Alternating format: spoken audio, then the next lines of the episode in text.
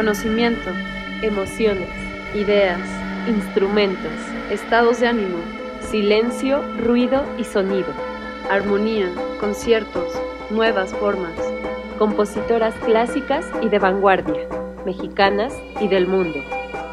El sentido más profundo, la escucha.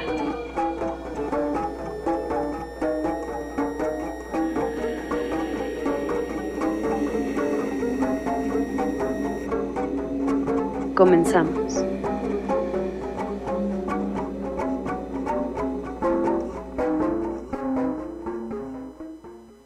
Buenas tardes, esto es Profundidad Sonora y el día de hoy estamos estrenando este nuevo programa aquí en Radio Violeta. Yo soy Chantal Saad y estoy con mi amiga y colaboradora Jimena Fragoso. Hola Jimé. Hola, ¿qué tal Chantal?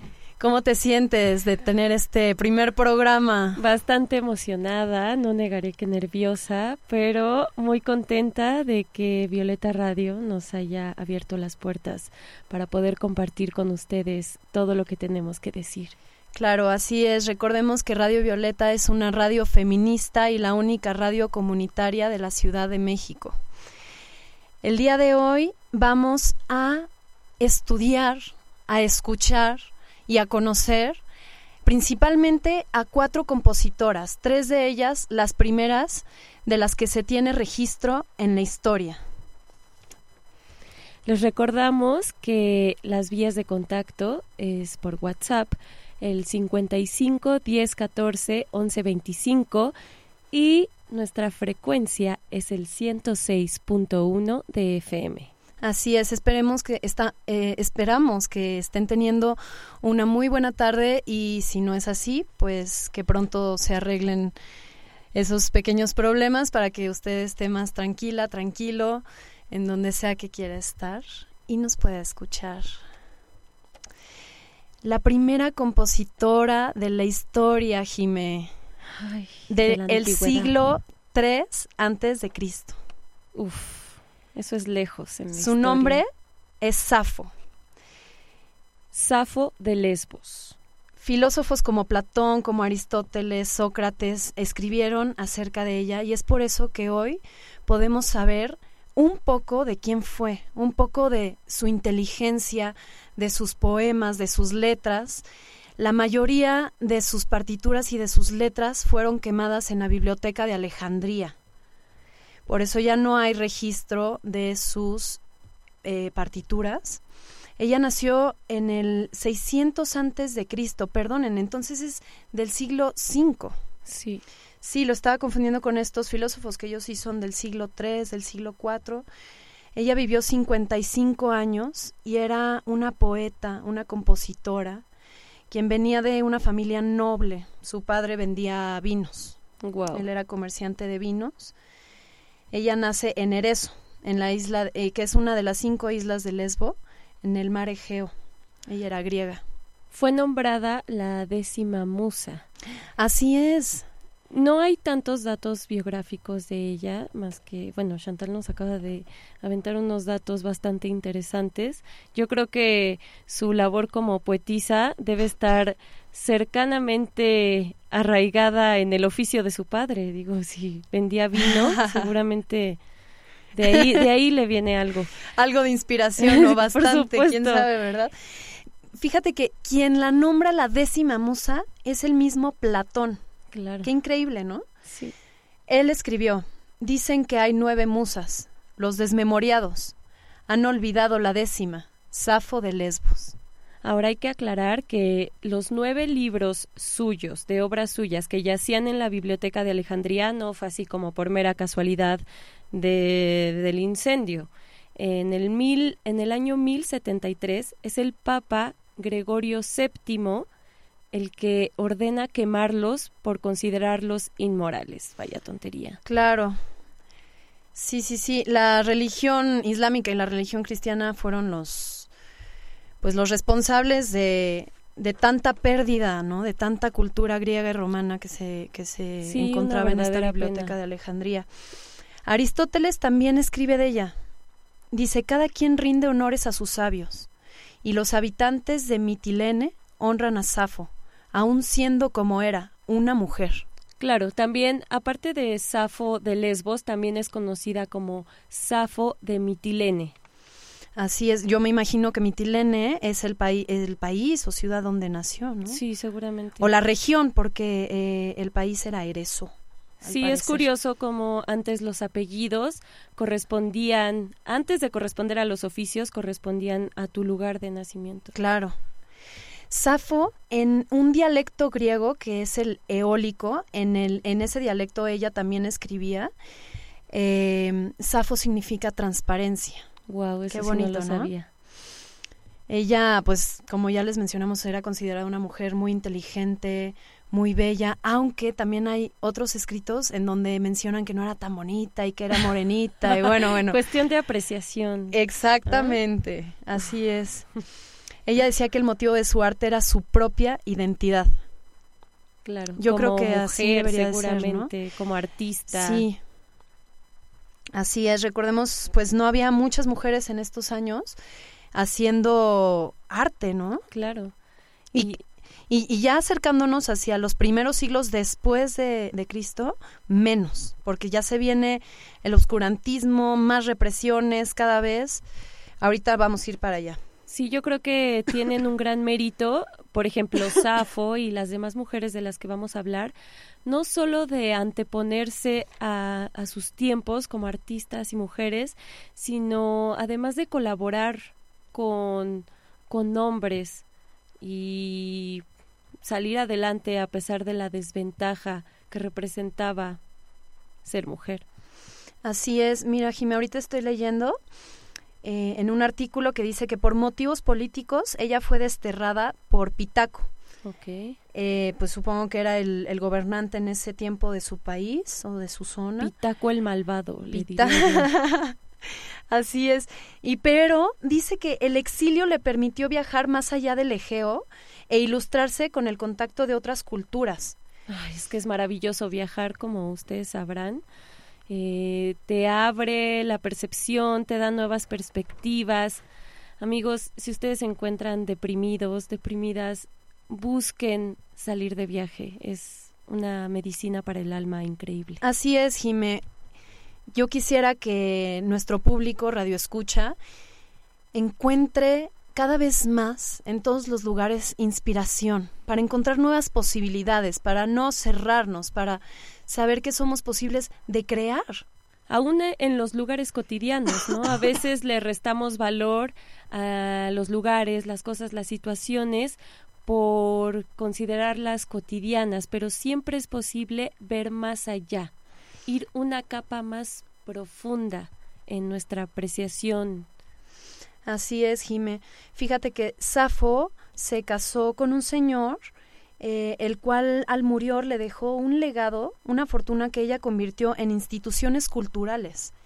Ella abrió muchos institutos, em, ella divulgó el arte y cuando le invitaron, después Pítaco digamos que le perdonó su exilio, ¿no? Ok. Entonces ella regresa después de un rato, porque tampoco es que tenía muchas ganas de regresar, justamente porque ya había creado toda una vida, había tuvo una hija con este hombre.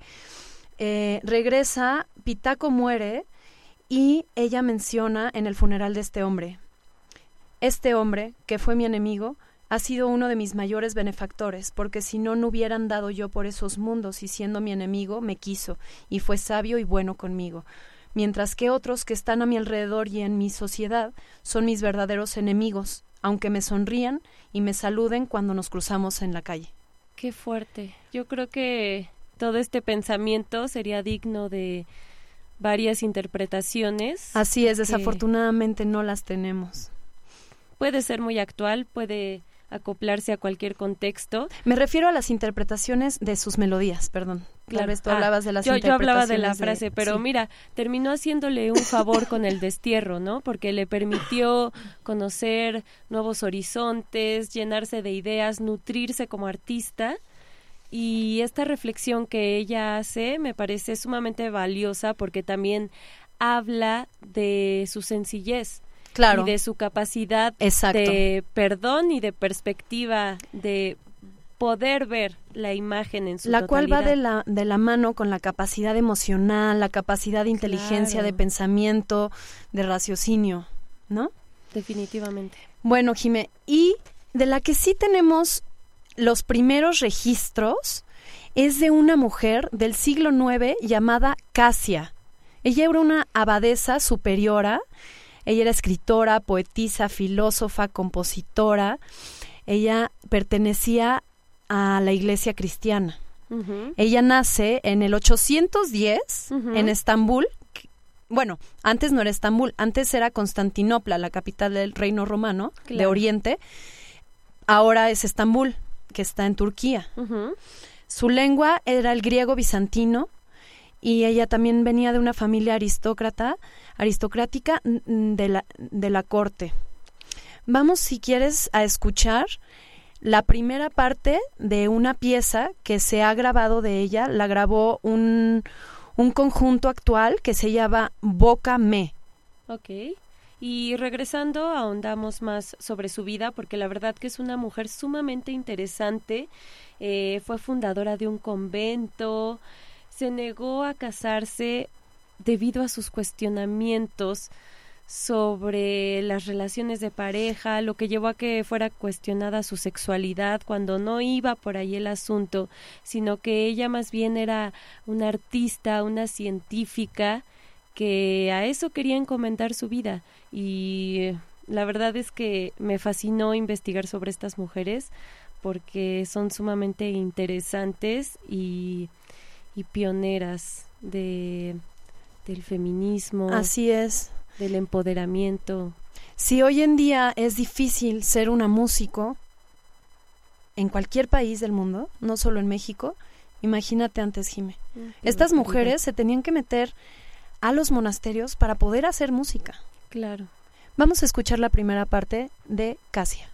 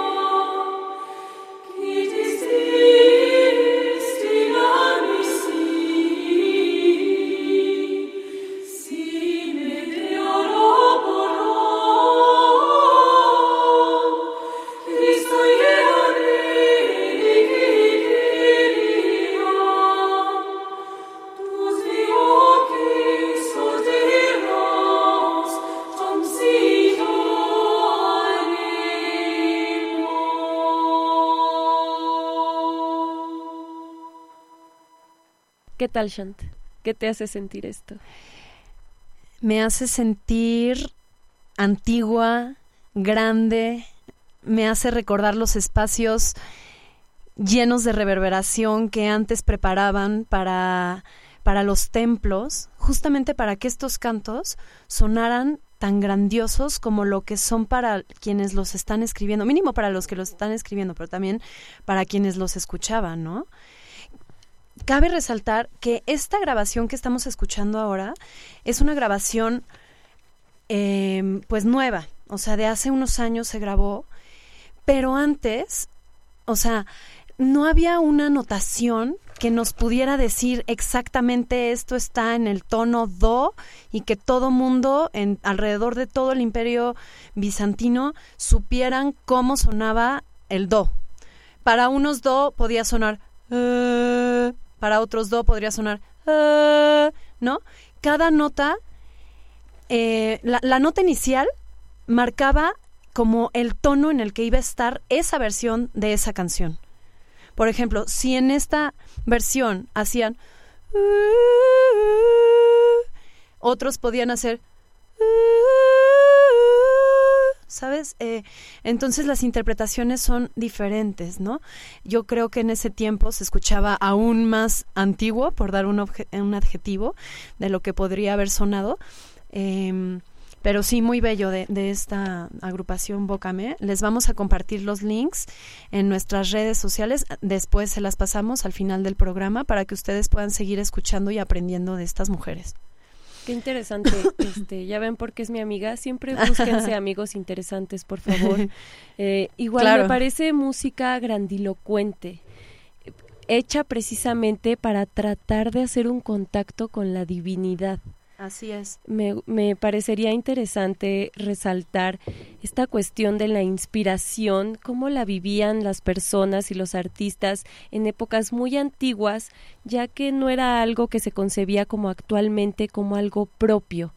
Se consideraba que nosotros éramos conductos Así es. de la divinidad y entonces la inspiración no era propia, no era propiedad de una persona, de un artista, sino que simplemente era algo que se recibía y que se tenía que canalizar de alguna forma. Tanto así que antes, en la época de Safo, em, estaba leyendo que los compositores eran anónimos. Claro. Porque no eran de ellos. E, era algo celestial que venía de otro lugar. Claro, además le daba como cierto caché como que no fuera algo hecho por un humano, algo asequible, sino algo más divino, místico. Así es. Ella, eh, Casia y sus contemporáneos usaban lo que es la notación neumática. Usan neumas. Estos neumas son grafías que especificaban el número de sonidos, el modo en el que se articulan entre sí estos sonidos y la situación tonal y melódica. O sea, como te digo, era mucho de la interpretación de, de, quien lo iba a, a, realizar, ¿no? ¿Y estas notaciones se hacían al pie de las letras? Así es, se escribía la letra y arriba de la letra estaban estas grafías anotadas. También vamos a compartir en las redes eh, cómo se veía, una ejemplificación visual de, cómo se veía este, esta notación neumática. Este es uno de los primeros intentos sistemáticos de notación musical. Viene del griego neuma, que significa espíritu, soplo o respiración. ¿No? Porque denotaban cómo ibas a, respirar, ¿no? Claro, de ahí viene la raíz de, por ejemplo, neumonía, ¿no? Que es una afección en la respiración. Claro, así es, Jime. Em, este sistema de, de, notación musical fue empleado entre el siglo IX, que es el siglo de Casia, y el siglo XIII. Ok, me parece súper importante destacar que la obra como de compositora, su carrera de compositora de Casia de Constantinopla es bastante amplia. Escribió alrededor de 50 himnos, de los cuales aproximadamente 30 aún se utilizan en misas litúrgicas de la Iglesia Ortodoxa Oriental. O sea que es realmente vigente. O sea, puede que esté situada en una época muy antigua de la historia, sin embargo, es una compositora vigente. Así es, Jime. Em, regresando nada más al, al sistema neumático, quiero decirles que estos no especificaban ni ritmo ni tempo, es ahí donde te digo que entra la interpretación de cada quien, y este sistema estaba cerca de ser una ayuda mnemotécnica. Esto significa que la mnemotecnia es un método para retener conocimiento en la memoria. Entonces, como los trovadores y desde hace, desde antes de la misma Safo, se creó la música para poder divulgar ya sean leyendas, eh, la tradición oral. La tradición oral. Antes de que existiera la escritura formalmente, existía la tradición oral. Y una gran forma de aprender cosas también para ustedes, radioescuchas, cuando no se puedan aprender algo, ya sea en la escuela o en donde quieran, hagan una pequeña melodía diciendo la información que ustedes quieren adquirir y recordar y les juro que le, se van a acordar. Yo lo hacía en mis exámenes de preparatoria. Claro, sí, y salí con buena calificación. Ahí sí. Así es. Em, una frase que ella dijo que me llamó la atención es, odio el silencio cuando es momento de hablar. qué bárbara. Desde la otra vez que habías dicho esa. Y ojo con esa frase, ojo. No le pierdan la pista a esta mujer. Así es. La Biblioteca Británica tiene uno de sus poemas eh, que toda, o sea, mm, eh, de los poemas originales. Y eh, es tan interesante ir a, Londres, ¿no? A verlo. Yo creo que tendremos que ir. Todo sea por la este, investigación. este poema que tiene la Biblioteca Británica de Casia es un poema que se refiere a una mujer lamentándose por la opresión de las mujeres y de no poder expresarse libremente. En el siglo ocho, o sea, en los 800. Sí, Jime. Es lo que te platicaba, que ella al rehusarse a ser desposada por el emperador Teófilo, es cuestionada sobre su sexualidad, ya que dijeron, bueno, si no se quiere casar, seguramente es porque no le gustan los hombres, ¿no? Qué pensamiento tan cerrado. Pero ella les dio la vuelta diciéndoles que efectivamente prefería a la mujer más grande que nunca hubiera nacido, haciendo referencia a la Virgen María, a esta cuestión del matrimonio sagrado que eh, llevan a cabo las monjas. Y, o sea, me parece profundamente incluso cómico porque fue muy acertado, muy ingenioso de su parte contestar de esta forma. Si quieren poner en duda mi sexualidad, pues sí, efectivamente me parece mejor opción casarme con la Virgen María simbólicamente que ser esposa de, Teófilo. Un emperador. ¿Qué tal? wow. Antes de pasar a una segunda parte de Casia, quiero mencionar a otras himnógrafas bizantinas, como Teodosio, Cecla y Palaiologina nombres complicados. Complicados. Antiguos, ciertamente. Hermosas, seguramente. Vamos a escuchar la segunda parte de Casia de Constantinopla.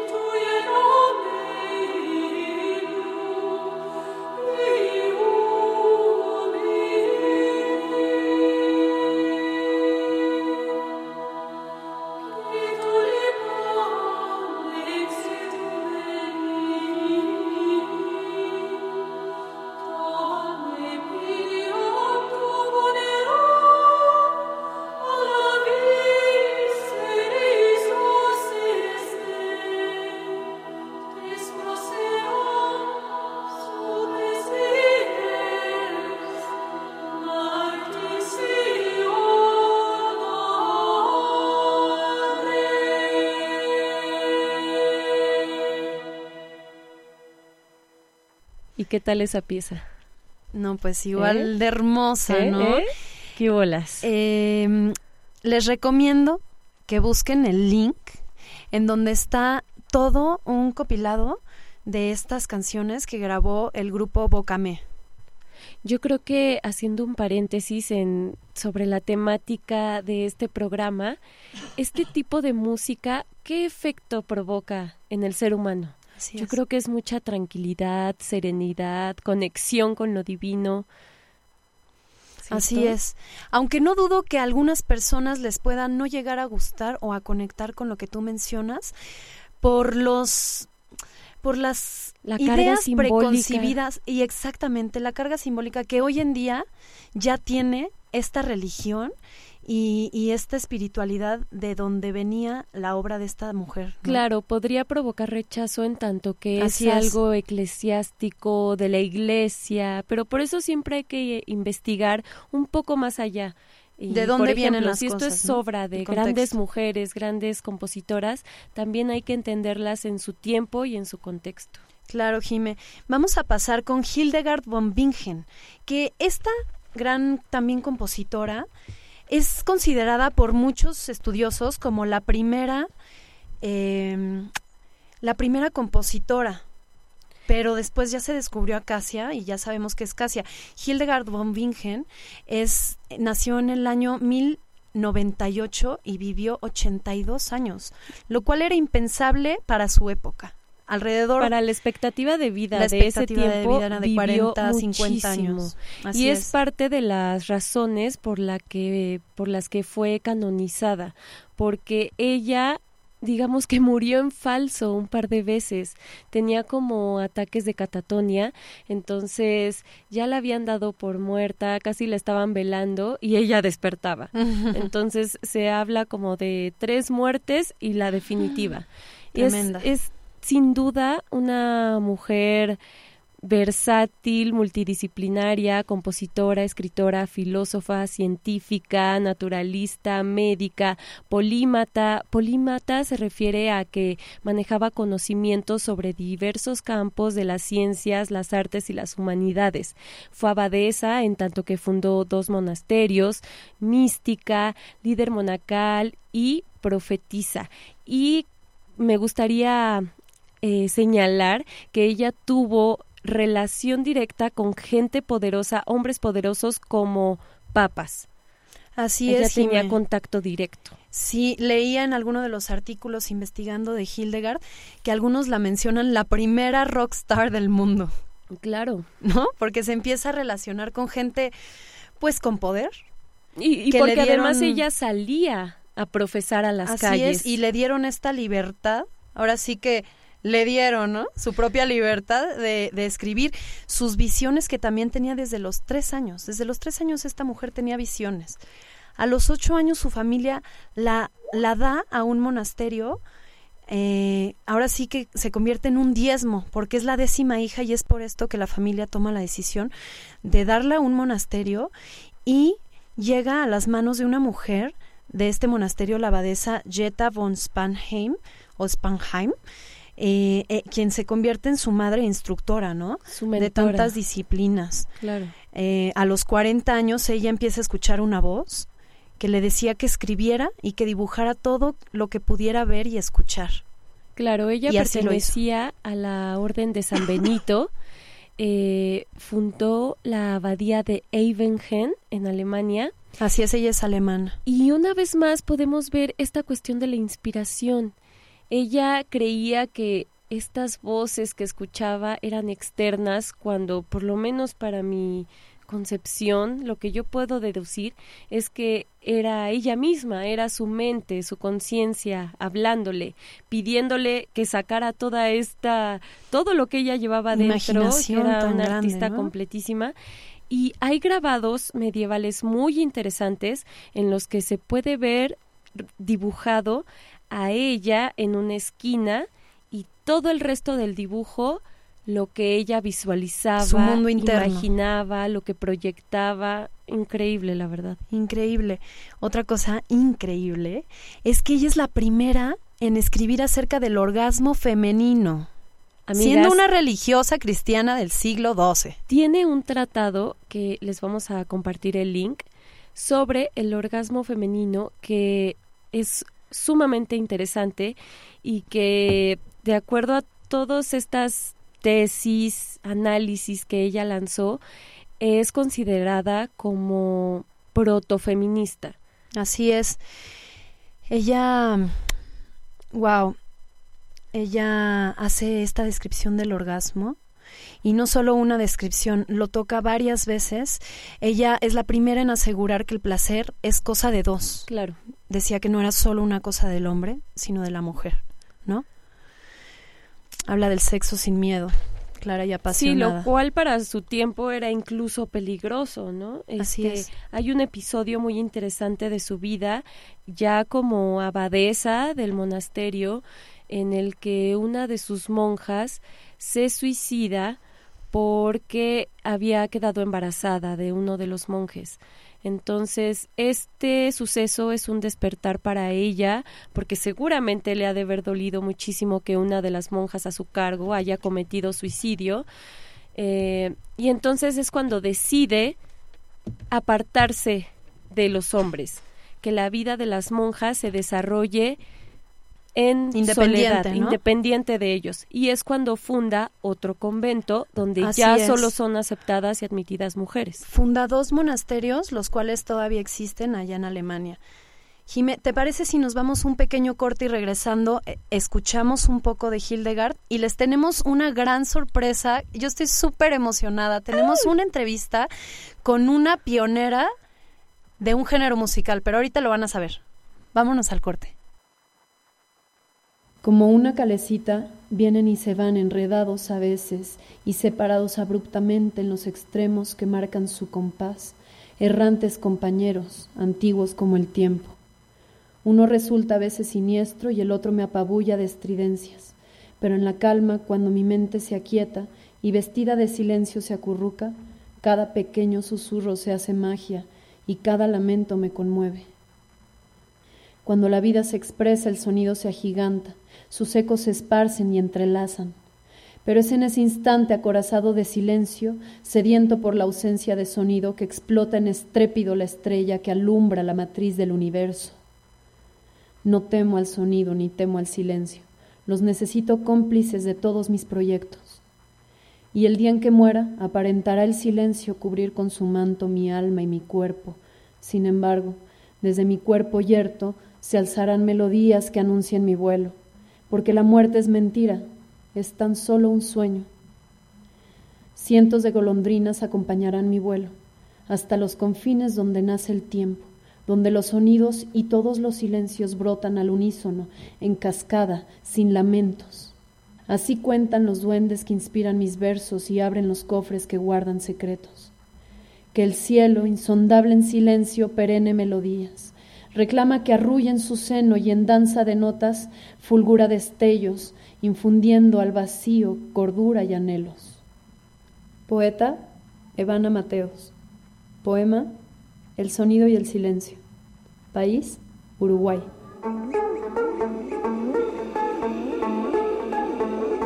Esto es Profundidad Sonora.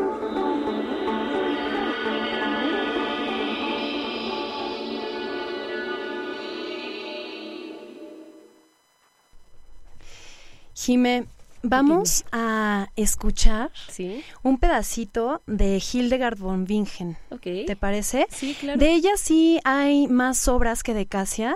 Entonces, ustedes, Radio Escucha, si les interesa saber más de ella, de escucharla, pueden encontrar bastantes em, interpretaciones de sus partituras. Como, como, mencioné anteriormente, estas reinterpretaciones pues son diferentes a las originales. No sabemos realmente cómo se escuchaba, ¿no? Pero supongo Pero afortunadamente existe este registro a partir del cual se puede rescatar su obra. Así es. Vamos a escuchar un extracto em, de su obra.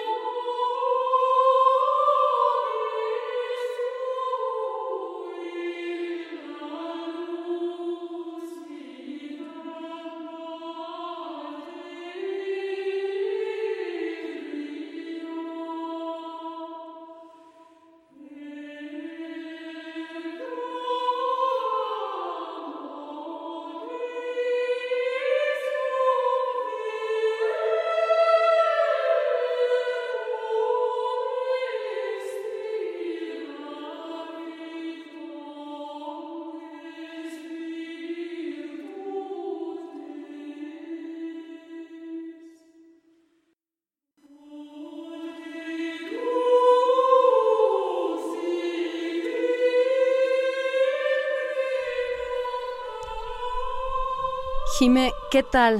¿Qué tal la grandeza de esa sensación?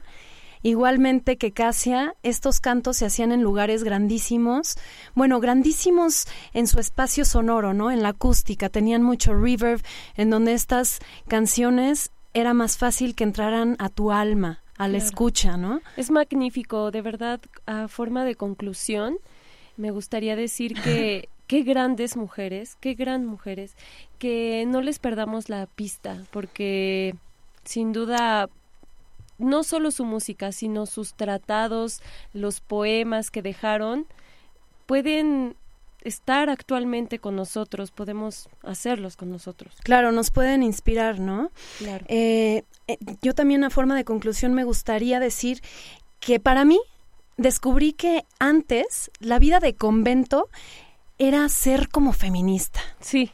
Porque era, era, dejar de tener libertad. la vida de ser solo una esposa para tú poder estudiar todo el tiempo en tu celda, poder crear libremente, siempre y cuando en verdad tuvieras este talento y esta disposición de entrega del arte, ¿no? Porque, porque no, no cualquiera se ponía a estudiar, otra, había otras monjas que solamente supongo que rezaban y esto, ¿no? ¿no? Pero cuando tenían una gran mente, es, los conventos eran un buen lugar para desarrollar. Una forma de disponer completamente de tu tiempo. Así es.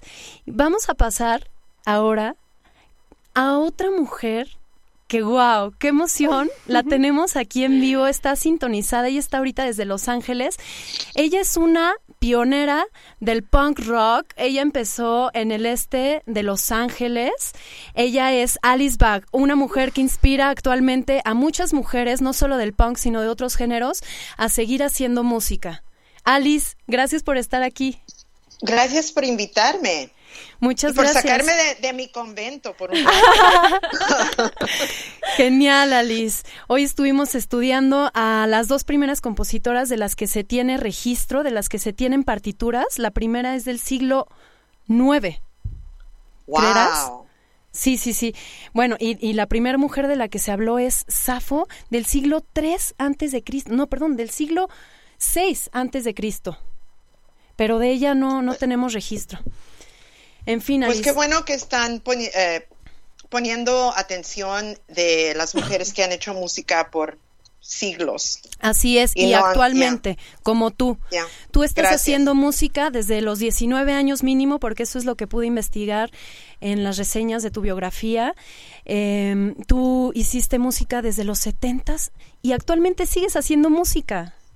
Sí, ya, y ya tengo 61 años y Wow. todavía escribiendo música y tocando. Uh. um, Genial. ya, es, me encanta.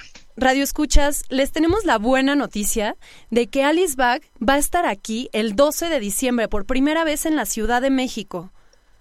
Alice, también vas a estar el 13, vi algo por ahí.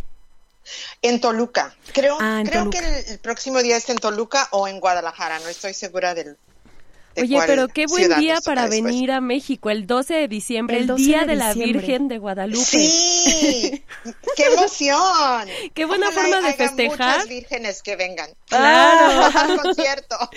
Así es, Alice. Oye, bueno, eh, quisiera preguntarte, eh, estuve investigando un poco y a ti te gusta la música ranchera también, ¿no? Me encanta. Es- sí, es- es. Ajá. Yo crecí um, escuchando la música de, de Pedro Infante, Coco Sánchez y um, eh, pues, pues muchas, eh, Jorge Negrete, pero, pero realmente era porque a mis papás les gustaba mucho ir al cine y veíamos Ah. las películas de, de la época de oro, ¿no? Y con, con personajes así como Pedro Infante y Jorge Negrete, Wow. Félix, ya. Eh, Dentro de, de- de las cosas que, que, que leí acerca de ti, decía algo así como la creadora del género punkchero. Entre punk y ranchero, cuéntame de eso. ¿Hiciste algo entre el punk Eh, ranchero? ¿Podemos escucharlo? Cuéntame. Es que no grabamos nada. Eh, mi amiga Lisa Flores, que también ah, es compositora y, música, am, las dos teníamos una influencia de punk y también de ranchera, así es que nos decidimos combinar, combinar las dos músicas y am, pues ah, ah, teníamos ah, una, canta, tocábamos monedita de oro, claro, porque se presta a hacer el estilo punk, pero también algunas otras canciones que le, le poníamos a las canciones punk le poníamos sabor ranchero y a las canciones rancheras le poníamos un sabor punk. Wow, pero pero no quedó nada registrado. No, no creo que haya nada.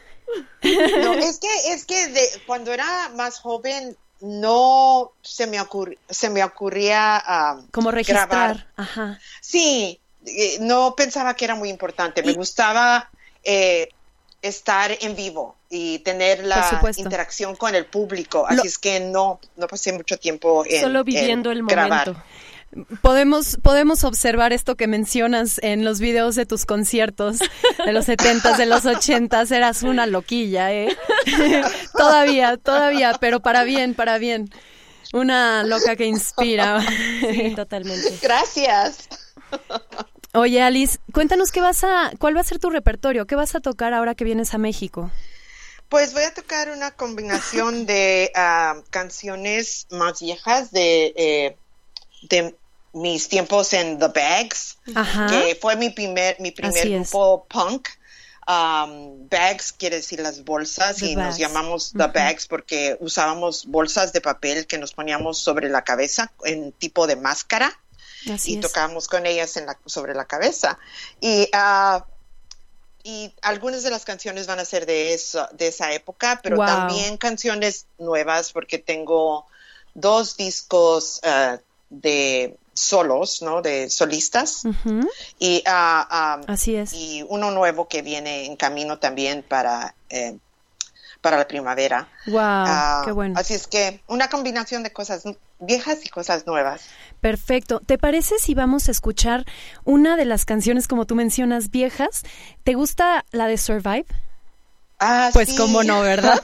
Qué pregunta la mía. Vamos a escuchar Survive y regresamos contigo un ratito, Alice, por favor. Perfecto. Gracias, Gracias. hermosa.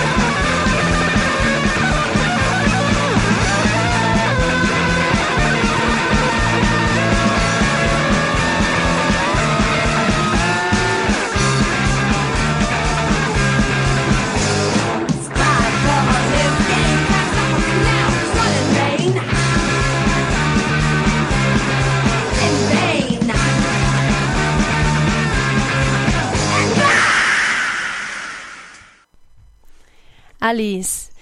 Escuchamos, escuchamos Survive. Tú escribiste esta canción.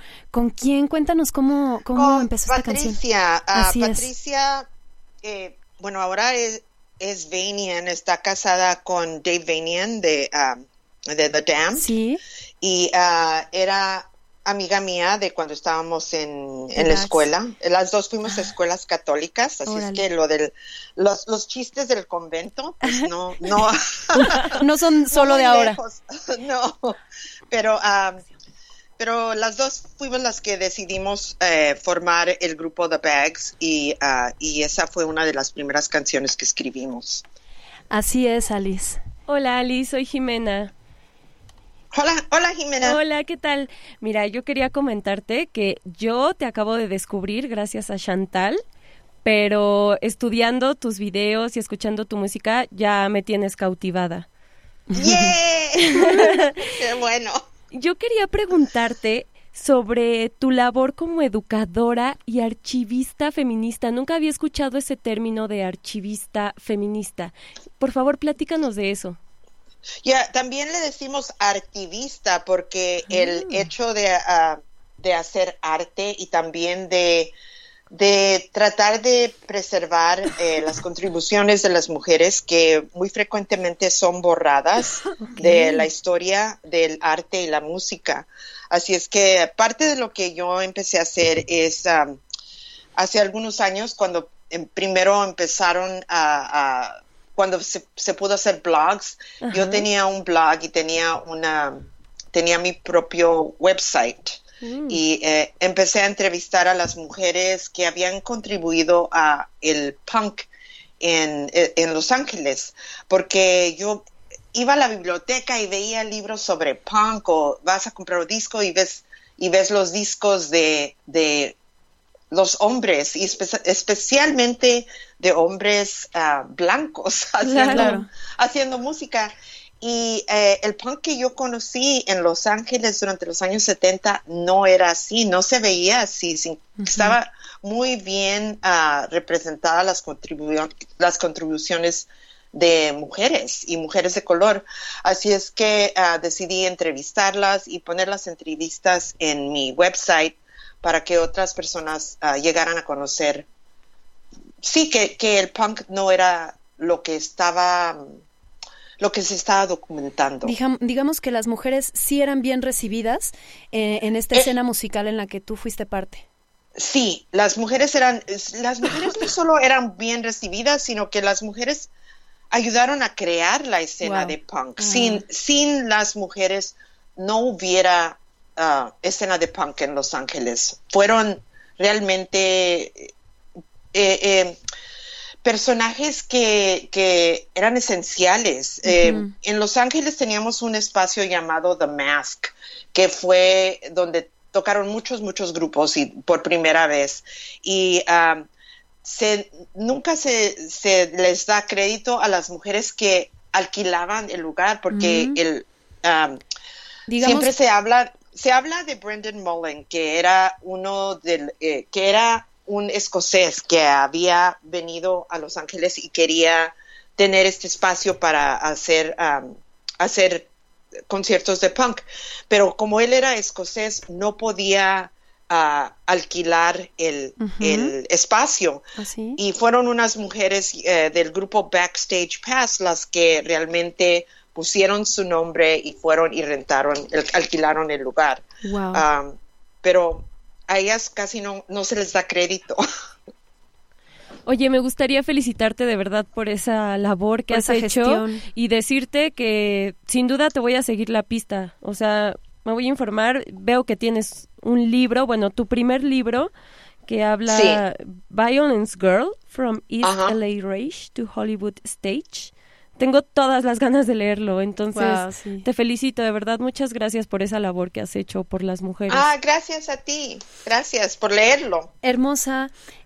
Vas a sacar un single en Navidad, ¿es así? Ya salió, acaba de salir, acaba de salir ayer. wow. Sí, se llama... El 29 ah, de noviembre, porque Radio Escuchas, este primer programa eh, fue grabado. Entonces, hoy es 30 de noviembre del año 2019. El día de ayer, 28 de, no, perdón, 29 de noviembre salió este single. No lo he escuchado. My fail, my fault. no, no, es que era, tenía que salir, esa es canción de Navidad. Se llama ah, No Gifts for Nazis, que quiere decir para los nazis no hay regalos. wow. Ah. ¿Dónde lo podemos escuchar? En, uh, los lo pueden escuchar en Spotify o en Bandcamp también. Perfecto. Lo haremos. Sé que también tú eres una activa usuaria de SoundCloud, ahí también subes tus cosas, entonces te podemos seguir por ahí. Yo amo SoundCloud porque, bueno, por ahí me he conectado con bastantes artistas.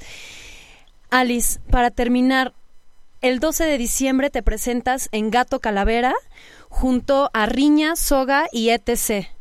Yo quiero presumir que soy compañera de la música y buena compatriota de, de Violeta, de Sara, de Sara Norman, quien me, me contactó contigo. Ellas son de, de, la, de la banda Soga. Otras panqueras hermosas, guapísimas, súper inteligentes, bellas, de corazón, de todo, de todos los sentidos, van a tocar ahí contigo. Entonces, Radio Escuchas y si ustedes pueden, por favor, vamos el 12 de diciembre y ahí nos vemos con estas mujeres hermosas y poderosas que entregan todo en el escenario.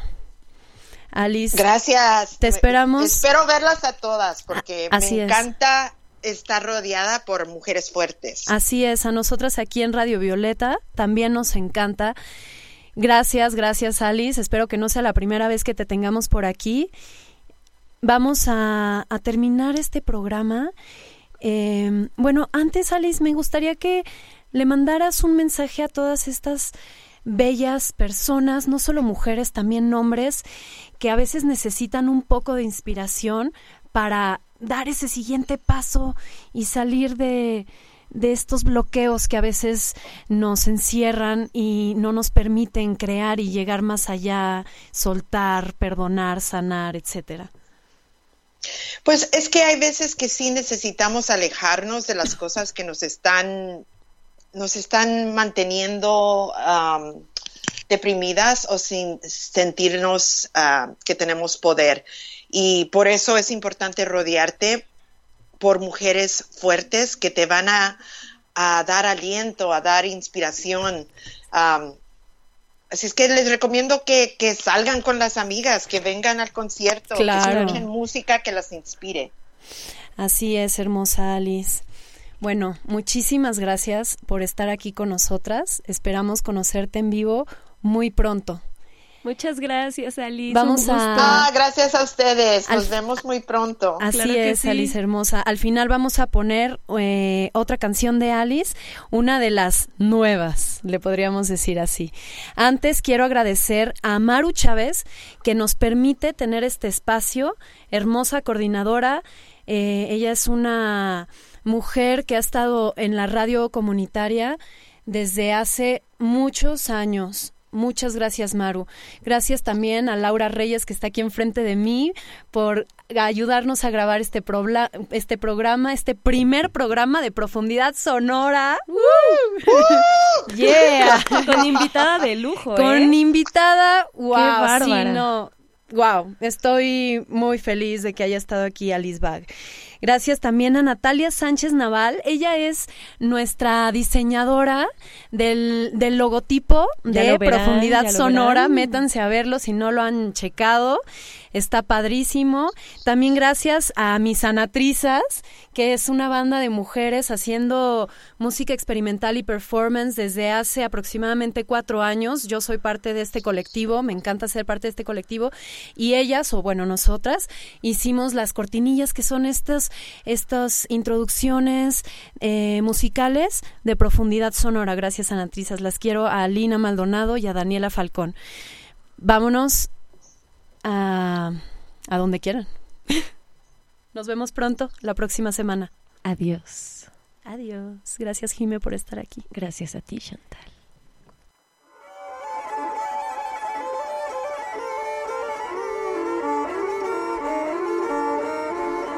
Nos escuchamos la próxima semana.